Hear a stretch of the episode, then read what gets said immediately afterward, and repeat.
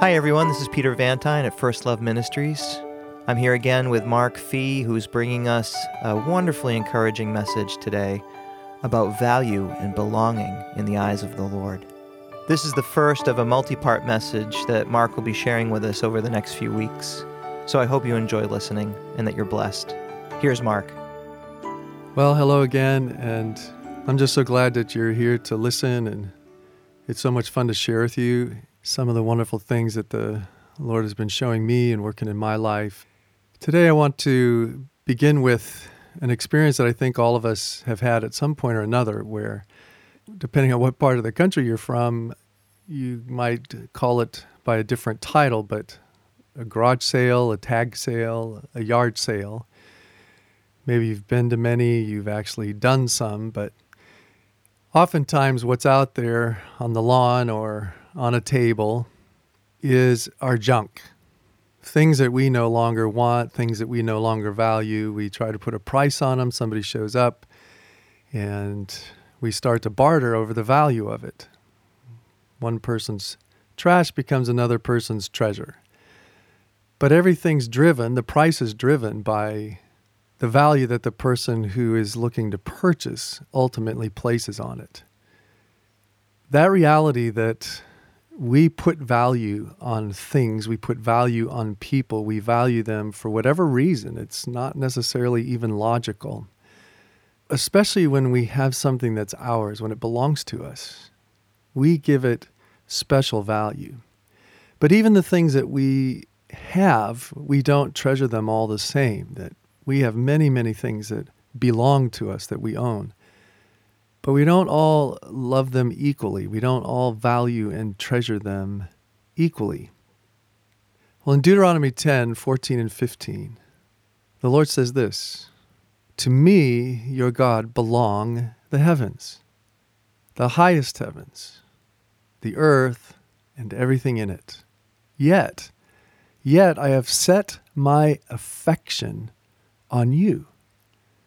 I chose you and I love you. Now, here the Lord's reminding us that He created it all, that it's His, it belongs to Him. The heavens are mine, the highest heavens are mine, the earth is mine, everything on the earth is mine. But none of those things are my treasured possession. None of those things are what I value most. None of those things are what I have set my heart on, my affection on, my what I value and care about most. He says it's us. Yet I have set my affection on you. I chose you and I love you. Well, in the New Testament, Jesus gives us two parables that pick up that same theme of the lost sheep and the lost coin in Luke chapter 15, where again you have a shepherd who has a hundred sheep and he loses one. And then the parable talks about all that he goes through to find it. And when he does, he's filled with joy and puts it on his shoulders and then gathers everybody together and says, Please come rejoice and celebrate with me. For this lost sheep has been found. And similarly, this woman who loses a coin, she says, Come rejoice with me. And in both cases, Jesus says, If you think that's an amazing response to having found something, he says, Imagine the rejoicing that's going on in heaven. How much more is it over one sinner?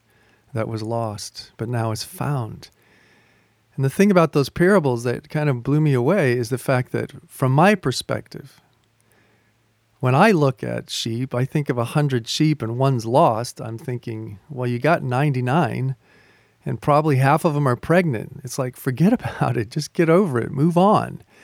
Or perhaps even the woman, she's lost a coin, but, well, you have a lot of others, and I'm sure you'll get another. But in this case, some of the scholars think that this coin for the woman might have been some kind of wedding band that might have had multiple coins.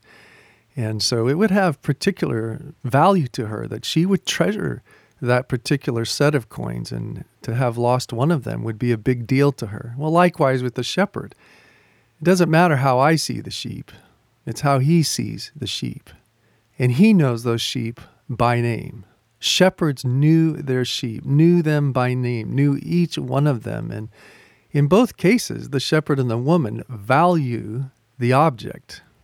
value the sheep, value the coin because it's theirs. Because there's a certain value, because it's theirs, that they have set upon it. Even as the Father said, Yet I have set my affection on you. That for whatever reason, there is an affection in their hearts, there is a love in their hearts, there is a value in their hearts for what belongs to them. And it's not just that it's one of the things that belong to them, but it has special value, it's treasured. Well, you think in Ephesians chapter 1, Paul says, He chose us before the creation of the world to be holy and blameless in His sight. In love, He predestined us to be adopted as sons and daughters. And then comes this amazing line in accordance with my will and my pleasure, the Lord would say. I decided to set my affection on you. I, in my own heart and soul, decided to value you, to choose you, in love to predestine you to become mine, but then you become my child. And there's a love and value I have for you that you can't even imagine, and it's according to my will and my pleasure. See, there's something especially about our bodies and our children, ideally. We may not like what our bodies look like or how they're doing, but we care about every part of it working and functioning properly. And, and if some part of us is injured, we're going to make every effort to care for it, to make sure it gets healed because it's ours and it's the only one we have. We can't just go down to the store and pick up a new hand or a new foot or a new eye. It's ours and we're going to guard it and protect it and care for it and make sure it gets better because we're the only ones ultimately who will value it the way we will value it because it's ours, it belongs to us. And likewise with our children. There's something about our kids. I, we have five kids, Robin and I, and now they're 30, 28, 26, 25, and 23 almost. but when they were small, I used to think about the fact that there are thousands of children on the planet, millions of children on the planet, but there are only five who can call me daddy. And there are only five about whom I can say, my children, my sons, my daughters. It's because they have our blood in them, Robin and mine. They have our DNA. They have our image. They are of us, they are from us, and they belong to us like no other possession that we have. They have value to us in a way no one else would value them. And this is what the Lord wants to remind us of that we are valued not because of how we see ourselves, not because of whether or not we think we are worthy to be loved it's simply out of his own heart, out of his own will, out of his own pleasure. It's simply out of his own affection, his own choosing, that he decided to say, You are my treasured possession. You are the one whom I value. You are the one who I treasure above all others. So I want you to hear it again. To me belong the heavens, even the highest heavens, the earth, and everything in it. Yet I've set my affection on you. I've chosen you, and I love you. See, before the creation of the world, I chose you. I chose you, and I decided to adopt you as sons and daughters in accordance with my will and my pleasure. And I want you to hear him finally saying out of Matthew, where he tells us about one of those things on earth that belong to him, the birds. And he says, Look at the birds of the air. They don't sow or reap or store away in barns, and yet I, your heavenly Father, feed them. And then he asks us, How much more valuable to me are you than they? The birds belong to him.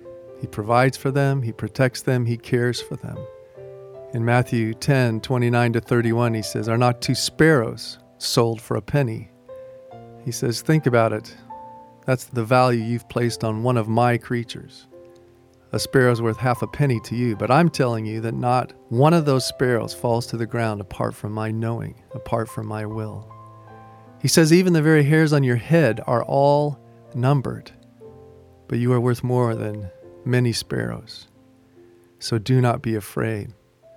I remember asking him at one point, Lord, why would you even use that illustration of hairs? Even the very hairs of your head are all numbered. I'm like, what a crazy thing to say.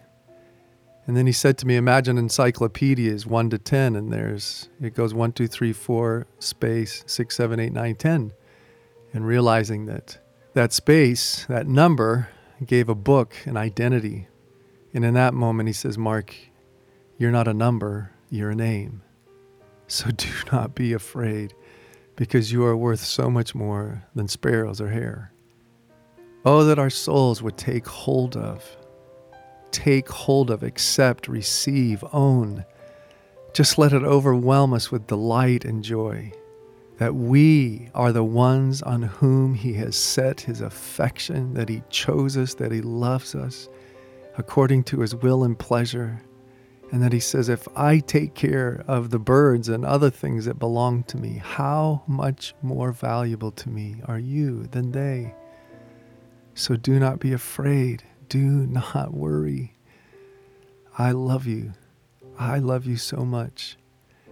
And it's just because I've chosen to do so. Your job is to just receive it. Thank you, Lord. We are so thankful to bring these messages to you each week.